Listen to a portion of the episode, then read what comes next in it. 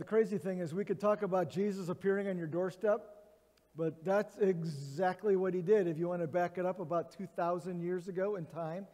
And he showed up on the doorstep of Joseph and Mary. He needed a place to stay and started in a stable, but had a need for a family too. And so Mary and Joseph uh, served as parents, had siblings, and he became man and walked on this earth and really walked in obscurity. Most people didn't know who he was until he was about 30 years old and where he started to do some teaching and started to gather some followers and then started to do some miracles. And all of a sudden, people started to notice him and started to wonder. And some guys really bought into this idea yet this is God who has come down in the flesh and he is walking among us. And so these people followed him everywhere and they listened to him teach, but they also sat and ate with him and they went out in boats with him and they, they traveled to various places with him and they stayed with him. And there's no doubt that there were times when they would retire for the night that Jesus would go home with some of them and maybe stay in the spare bedroom in their house too. And they realized that they had a pretty good thing going. And so they were all in. Uh, they forsook their professions and they just became 24 7 followers of Jesus Christ and did this for about three years. And then there was that one week when Jesus said, you know what, we need to go to Jerusalem and we need to celebrate the Passover. And so they left Galilee and they followed Jesus to Jerusalem. And that week started with Jesus riding in on, a donkey, and then there was a lot of just verbal altercation, it seemed like, an opposition from, from some of the religious leaders. And then it led to the upper room, and to the meal, and to the dinner, the Passover dinner that we now refer to as the Last Supper. And I wonder if the disciples really realized what was going on or if it felt a little odd and a little strange to them. Some of the conversation, some of the things that Jesus was saying. And then there was that whole deal with, with him predicting that he's going to be portray, or, betrayed. And, and Judas gets up and leaves. And then there's that conversation of Jesus with Peter and this whole denial thing. And Peter saying, No, I'm not going to deny. And it's just an odd night. And I wonder if they felt that. But then, as they finished the, the meal, they went on out and they followed Jesus, and he went out to the garden and he started to talk to them. And he gave them a lot of information because what Jesus knew and what they, they didn't know is that everything was about to change. The crucifixion was literally right around the corner. And so he starts to give them, in essence, what we would refer to as like final instructions. His end of time on earth is near. And the disciples, they don't really have a clue. And so in John 14, 15, 16 to 17, in those four chapters, we have the record of Jesus in like his final instructions to his disciples. And so I invite you to turn with me there this morning.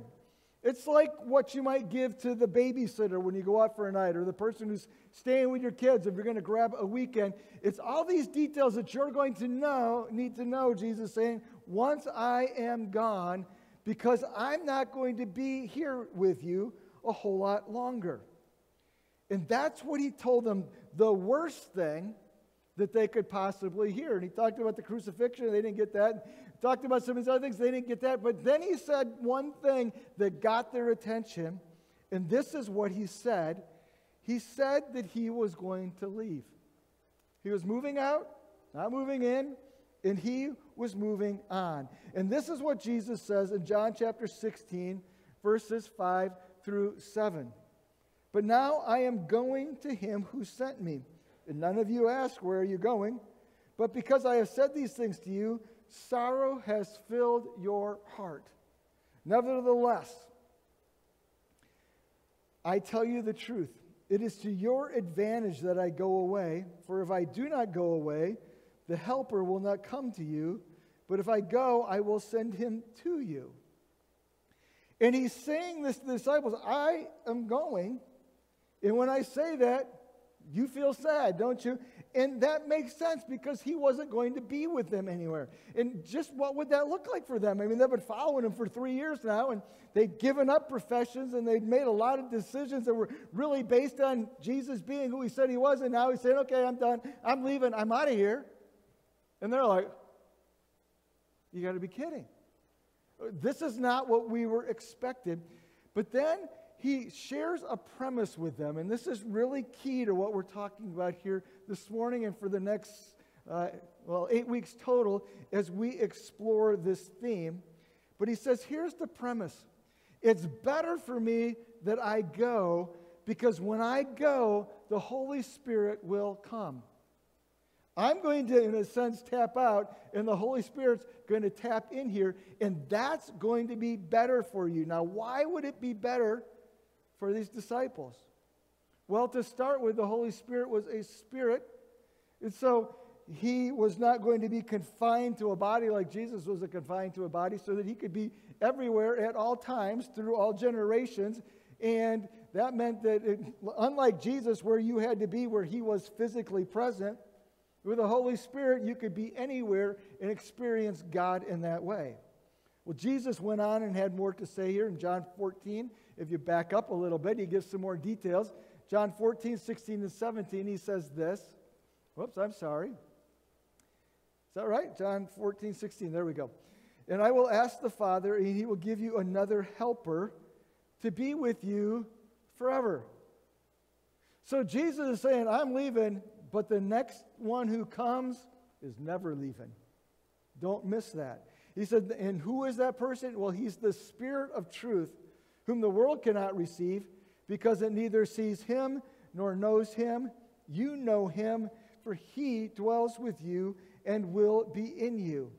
Jesus was leaving, the Holy Spirit would come in his place, and this would be better. Now, the Holy Spirit, that was not a new concept to the disciples. The Holy Spirit shows up in the Old Testament scriptures. They would have understood who the Holy Spirit was. But what Jesus is saying here gives them some new information on the Holy Spirit. And that probably sounds a little bit like us. We know about the Holy Spirit. We talk about the Holy Spirit in church. We sing about the Holy Spirit in church. But if it really comes right down to it, we would struggle a little bit to tell you a lot of deep information about the Holy Spirit. And we want to work on that here in the next two months.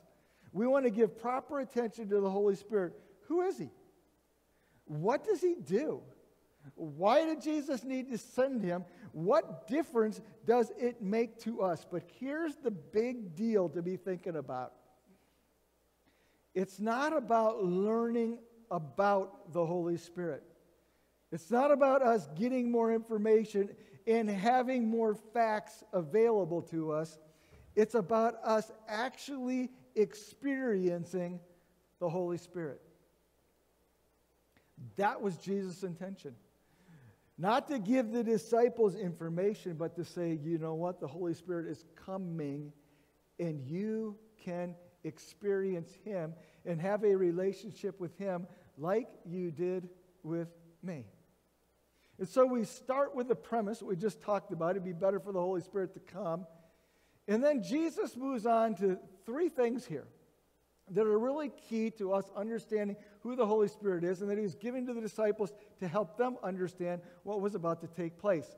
And then he finishes with a promise. And so we'll follow through that outline here this morning. The first thing Jesus does is he tells him about the person of the Holy Spirit. And here's the deal. He doesn't say, he doesn't refer to him as an it. In fact, if we read verse 17 there, it says, you don't, uh, the world doesn't see him or know him. You know him. He dwells in you. It always refers to him in personal terms. And so the Holy Spirit is a person. And we need to understand that this morning. The Holy Spirit is a person as he is part of the Godhead or part of the Trinity. So just like we can say God the Father is a person, Jesus was a person or is a person, so the Holy Spirit is a person as well.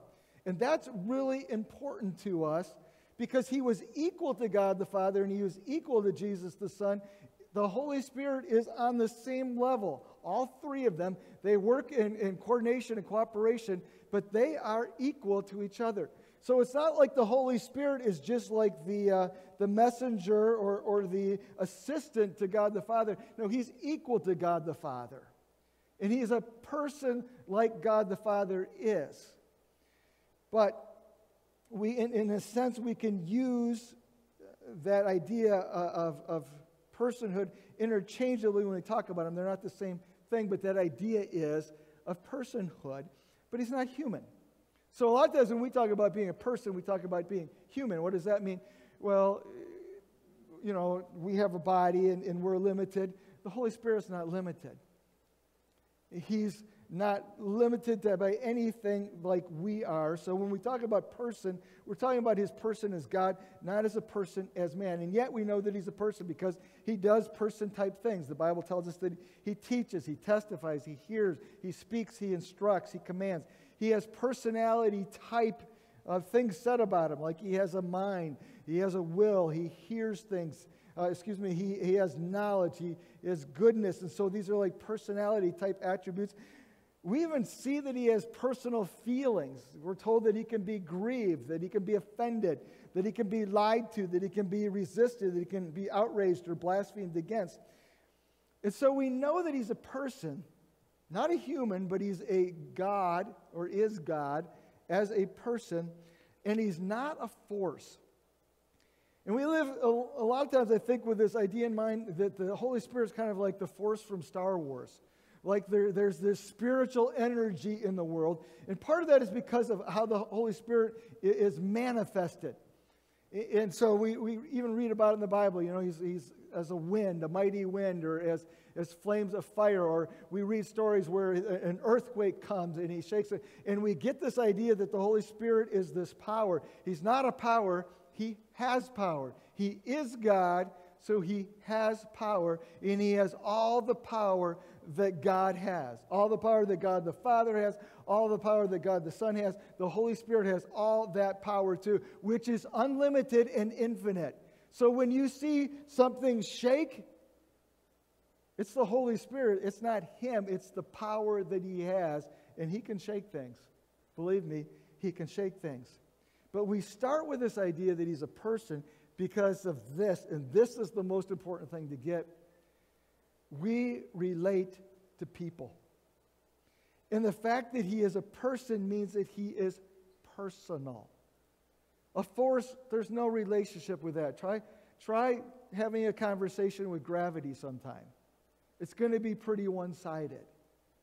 So we say that's not who the Holy Spirit is. He's a person because we can have this relationship. And Jesus is saying, Hey, I'm going, and the Holy Spirit's coming. And just like you related to me, not exactly in the same way, but as you related to me, you can have this relationship with the Holy Spirit. Which brings up an interesting question, doesn't it? How much relationship do you have with the Holy Spirit? Well, let's keep going. We'll come back to that a little bit. The second thing that Jesus does is he tells us about his purpose. And if you read through John 14, 15, 16, 17, you find a lot of different roles that the Holy Spirit plays so we can find out his purpose in that way. In John 14, 26, we're told that he teaches us. In John 16, 8, that he convicts. In John 16, 13, that he guides. In John 16, 14, he actually makes Jesus known. And so we find all these different things out about the Holy Spirit. If you read elsewhere, especially in the New Testament, you find out other things that the Holy Spirit does. And that will be what we're talking about here for the next seven weeks after today. But the primary role that's mentioned here is in John 14, 16, if you want to look back to that. It says this I will ask the Father, and he will give you another. And Chris already mentioned that he will give you another paraclete, is the Greek word. And in the translation that Chris read earlier in the service, he will give you another advocate.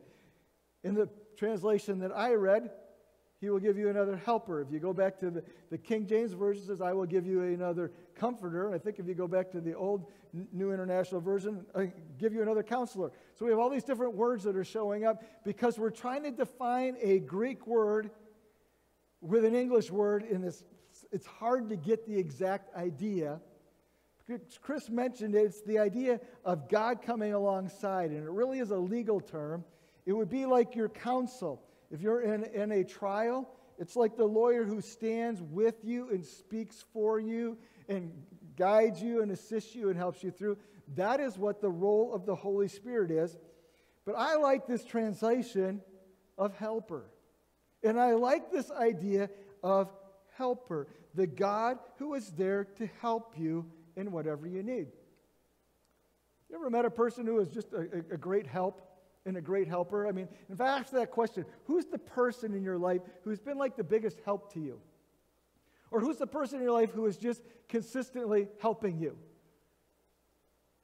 I think about that, and I think about a guy by the name of Kurt Miles. And, Kurt was a guy uh, in our church back in Granger who was just a helper. He was retired and one of these handyman guys who could just do anything and was always offering to help. And he had this little side business that he did. It was called Just Call Kurt. And if you need something, just call Kurt and he could figure it out. And he could really figure out anything. You need electrical, he could do that. You need plumbing, he could do that. You're putting in a kitchen, okay, I'll help you come put in a kitchen. And I mean, Kurt helped me with just about everything. But I remember the day, it was a Sunday afternoon in summer and it was hot, and I had the kids out, and we were playing with water balloons. And so we had the spigot in the back of the house, and we were using that to fill up the water balloons. And when we went to turn it off, it, it wouldn't turn off.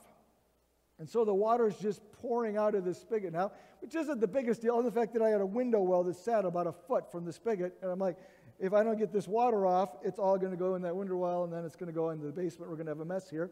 I got to do something about this. So I didn't know what to do, so I went and I just called Kurt. And I said, Hey, Kurt, I need some help. Now it's Sunday afternoon. And he's like, What do you need? I said, Well, I got this spigot in the backyard. I can't turn it off. He said, Okay, turn off the water to your house. He said, But you can fix this. So turn off the water to your house, and then you need to unscrew the spigot, take it into Menards, take what you have, compare it, bring it in. You can connect the whole thing, and you'll be good to go. I'm like, thanks, Kurt. Means so much. And so I hung up with him, turned off the water to the house, got my, got my pliers, went out there and turned the spigot twice, only discovered it didn't screw on. It had been welded on. And I snapped the whole thing off. Well, this is a problem now because um, if I turn the water back on, I mean, we're going to flood everything forever. And so I called Kurt back. I said, Hey, Kurt, um, it didn't screw off. He said, What do you mean? I said, Well, I twisted it and it broke off. He's like, Ah. Oh. He said, Well, I'm at my daughter or my granddaughter's birthday party right now. Can you hang on an hour? And Kurt left his granddaughter's birthday party after an hour, came back, fixed that whole thing, and to my knowledge, it still works properly. You could check with the people who bought the house from us. But that's what Kurt was like. The point that Jesus is making here is that's what the Holy Spirit is like. The Holy Spirit is the God who comes into your story and says, Let me help you with that. Oh, you, you need some help with that? Let me help you with that. You need to change some things in your life? Let me help you with that. Oh, you've got some relationship issues going on? Let me help you with that. You've got some discouragement and defeat and depression in your life? Well, I can help you with that. Oh, you got a big decision that you need to make? Let me help you with that. And the Holy Spirit is the God who comes into our story and says, Let me help you with that. Oh, you're teaching down in Faith Mountain this morning? Let me help you with that. You're leading a small group? Let me help you with that. Oh, you're trying to do better in your prayer life? Let me help you with that. His purpose, He is here to help us. How does He do that then? Well, that gets to the next point that Jesus makes here, and He talks about His presence. He is the God with us. And if you ever needed somebody just to be with you at times in your life, you ever had like a big tragedy or just disappointing or devastating news, and you need that person, they don't even need to say anything, they just need to show up and be with you. That's who the Holy Spirit is. He's the person who is with you, but He's not just the person who is with us. If you'll look back in verse number 17 of John 14 there, He says, For He dwells with you and will be in you. And this is a game changer. He indwells us. He takes what Jesus did. Jesus became flesh and dwelt among us and dwelt with men. The Holy Spirit goes a step further and dwells in men. And so, as Jesus took on the form of a man, Jesus, or the Holy Spirit, actually comes to live within us and takes on that form in a sense. So Jesus was God with us. The Holy Spirit is God in us. Think about that. He's here to help us, but He's here to actually be in us. Think about what that means. That means that you never, ever have to feel alone again because you're not. That means you don't have to be overwhelmed again because as you're dealing with it, He's dealing with it. You don't have to feel defeated because He is in you and He can help you keep going. You don't have to feel hopeless because He's in you and He is the God of hope. You don't have to prove anything to anybody. You already have God living inside you. What more do you need? You don't have to live in fear. Who's going to defeat God? Nobody. And He is living inside of you. You don't even have to feel invisible. You ever had this experience where you feel like God doesn't see you? Like, hey, God, I'm right here. I wish you would pay attention to me. Who are you waving at? He's right here. Yeah, he's paying attention to you. He resides in you, he lives in you. Now, let me just pull this apart a little bit more and, and mention four things that this means when we talk about the fact that God is in us. First of all, it means that he, uh, as, as the Holy Spirit, it means that he saves us. Remember when Nicodemus came to Jesus and he says, What do I need to do to be born again? Jesus said, you, you need to be born of the flesh, but you also need to be born of the Spirit. So the Holy Spirit actually is the one who, in a sense, brings us salvation. Here's some verses here in Titus chapter 3, verse number 4 through 7. When the kindness and love of God our Savior appeared, he saved us not because of the righteous things that we have done, but because of his mercy. Check this out. He saved us through the washing of rebirth and renewal by the Holy Spirit, whom he poured out on us generously through Jesus Christ our Savior, so that having been justified by his grace, we might become heirs having the hope of eternal life. This, by the way, is a great passage to describe the Trinity to you. Talks about God the Father, talks about Jesus Christ, talks about the Holy Spirit, all in their role of salvation. But we're told that we are washed, the rebirth, the renewal is by the Holy Spirit. So the Holy Spirit who comes inside and cleans us up. It's like he comes with a, with, with a rag and a bucket and says, okay, let's clean this person up. And he essentially gives us what we sometimes call our new nature. We become a new creation. We read elsewhere about the old man and the new man. It's the Holy Spirit who brings that new man to us. And so he saves us. Secondly, he sanctifies us. We talked about this some last week, but here's an interesting verse. 1 Corinthians 6:11, and such were some of you, but you were washed, you were sanctified, you were justified in the name of the Lord Jesus Christ and by the Spirit of our God. So, this idea of sanctification we talked about last week has several parts to it. One is to be set apart.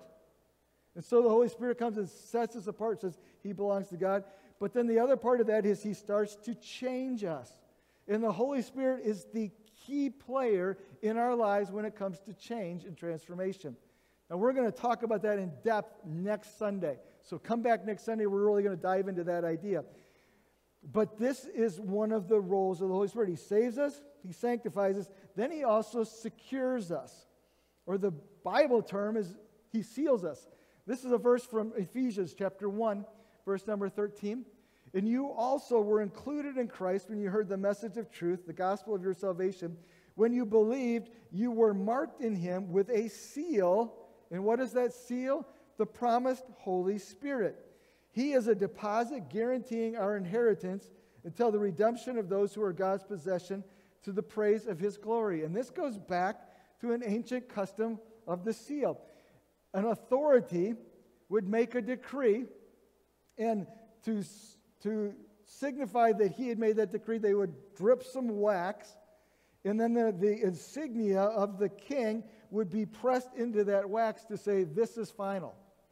If you remember when Jesus uh, was put in the tomb, they, they sealed the tomb. It wasn't like they caulked it shut. Is that they came and they, they put that mark on there saying, the, This is the decree of the government, don't mess with it. In the Holy Spirit, when we trust Christ, He comes and He puts His mark on us and says, This one's God's, don't mess with it. This was God's forever.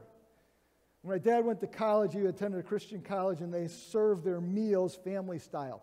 So you go to dinner, and, and everybody sit around the table, and somebody bring the plate, and it would get passed around the table, unlike the cafeteria style that we use today. But somebody was always the host of that table. So they would bring the, the food and they'd pass it around. And was all, when the serving plates were all done, he'd get whatever was left. So it was, you know, an honor to be the host, but kind of a bummer too, because you got the leftovers in a sense. Well, that was really bad with dessert, because if, you know, if cake came and was all cut up on the plate, he would get the smallest plate, uh, piece. And there was one guy at my dad's table who was the host who got this idea, like, I can, I can fix this. And so the dessert plate came, and he took it, and he took the biggest piece of cake, and he pushed his finger into the top of it and said, This one's mine. And he passed it around the table. Well, obviously, nobody wanted to take that piece of cake, so he got the biggest piece of cake.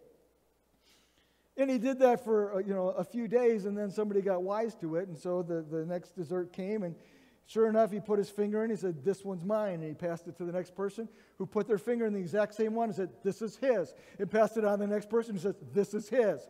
And by the time they got around to it, eight different people had put their finger in the thing to say this one's his. But that's what the idea of this is.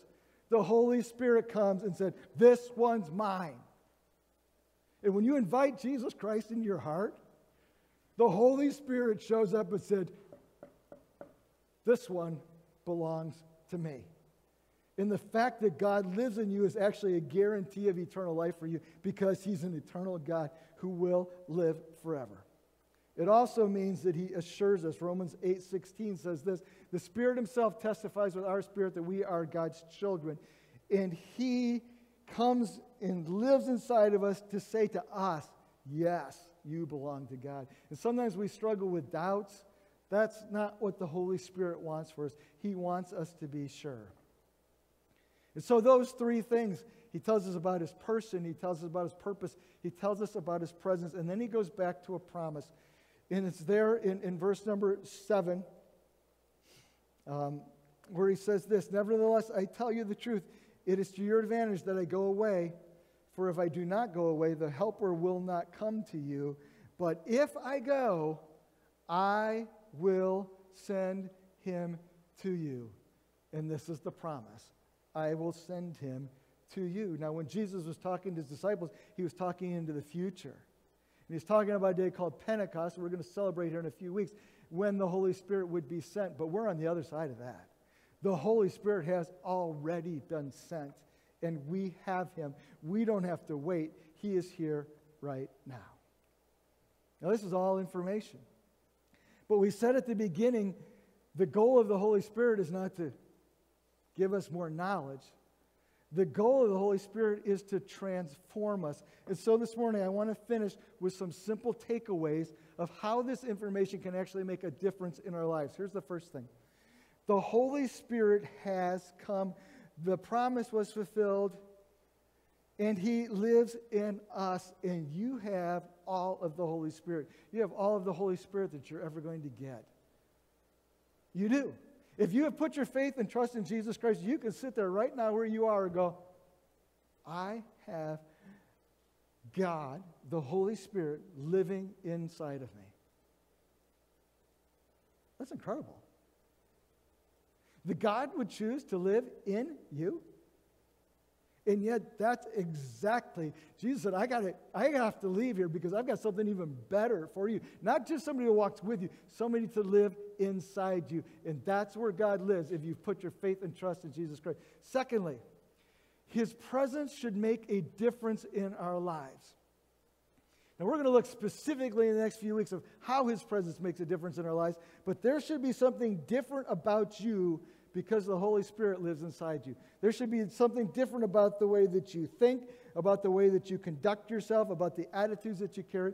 We should be able to put you beside a person who is not a follower of Jesus Christ, and we should be able to tell a difference. Because we have God inside living in us, there should be a difference in us. Thirdly, we can live with assurance and confidence and know that we have eternal life. We have an eternal God who lives inside of us. Fourthly, we can be reminded of the fact that we are never alone. Aloneness. I had a conversation with somebody this week said, I grew up, and as I was growing up, I just always felt so alone. COVID, it's made us feel alone, hasn't it? It's isolated us and separated us, and we feel so alone. If you have the Holy Spirit living inside you, which we do, we are never alone. Never, never, never alone. Fifth, we have a helper. What do you need help with? What do you need help with in your spiritual life? What do you need help with in your life? It's all spiritual. But we have a helper who says, I can help you with that. What is your biggest struggle right now? There is a helper who lives inside of you who wants to help you with that. We'll talk about that a lot more next week. But we have a helper. And what an awesome thing it is to think about. This great God with all this power looks down at puny us and says, Oh, but I want to help you. Let me help you. And then the last thing here it's not enough to know about the Holy Spirit. We need to experience Him personally. He is a person so that we can have a relationship with Him as a person. So, as we conclude this morning, let me ask you to do something. I want to ask you to close your eyes for a moment. And I want you to close out everything and everyone else in this room as best you can, other than the fact that you have to listen to me through all this but where you can isolate yourself.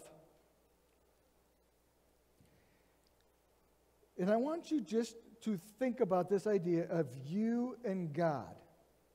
Picture God there with you. Where do you see him? Is he sitting next to you? Is he like up here on the platform? Maybe he has a chair up here. Maybe he's kind of like um, you kind of picture them above you or floating around you. Because if that's the picture that you have, you need to push it out. And you need to picture God actually within you. Because that's where He resides if you have trusted Jesus Christ and invited Him into your life. So, do you see Him within? Still with your eyes closed here. Try to listen maybe to what he's saying then from within. Maybe he's saying things like, I am here. Or, I want to help you. Or, you know, I will never leave you. Or, you're never, ever going to be alone. I see you. You are not forgotten. I love you. I care about you. You're not alone. He's the Holy Spirit who indwells. Let's pray together. Holy Spirit, we often don't address you when we pray. We can. You're God. And we're grateful for the fact that you have come and that you not only came to be with us, but that you have come to be in us. I pray that in this moment this morning, we would sense your presence, maybe as we've never sensed it before.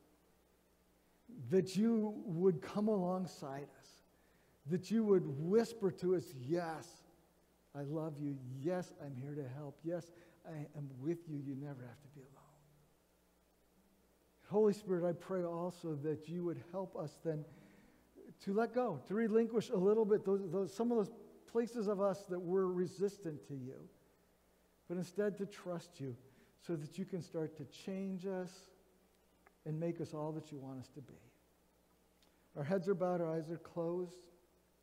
If you've never put your faith and trust in Jesus Christ, that's the first step. Jesus died for your sins, rose again, forgave your sins. He brings you salvation along with the Holy Spirit, who then comes to live inside you simple conversation that you have with Jesus to invite him into your life to forgive your sins. And when you do that, the Holy Spirit is quick to respond and he will come in. And if you don't have the Holy Spirit in your life, that's how you can have him there. And I would ask you to take that step. If you have that Holy Spirit, I pray that this week you would ask Him every day to make you aware of His presence. And I pray this in Jesus' name. Amen. As we close.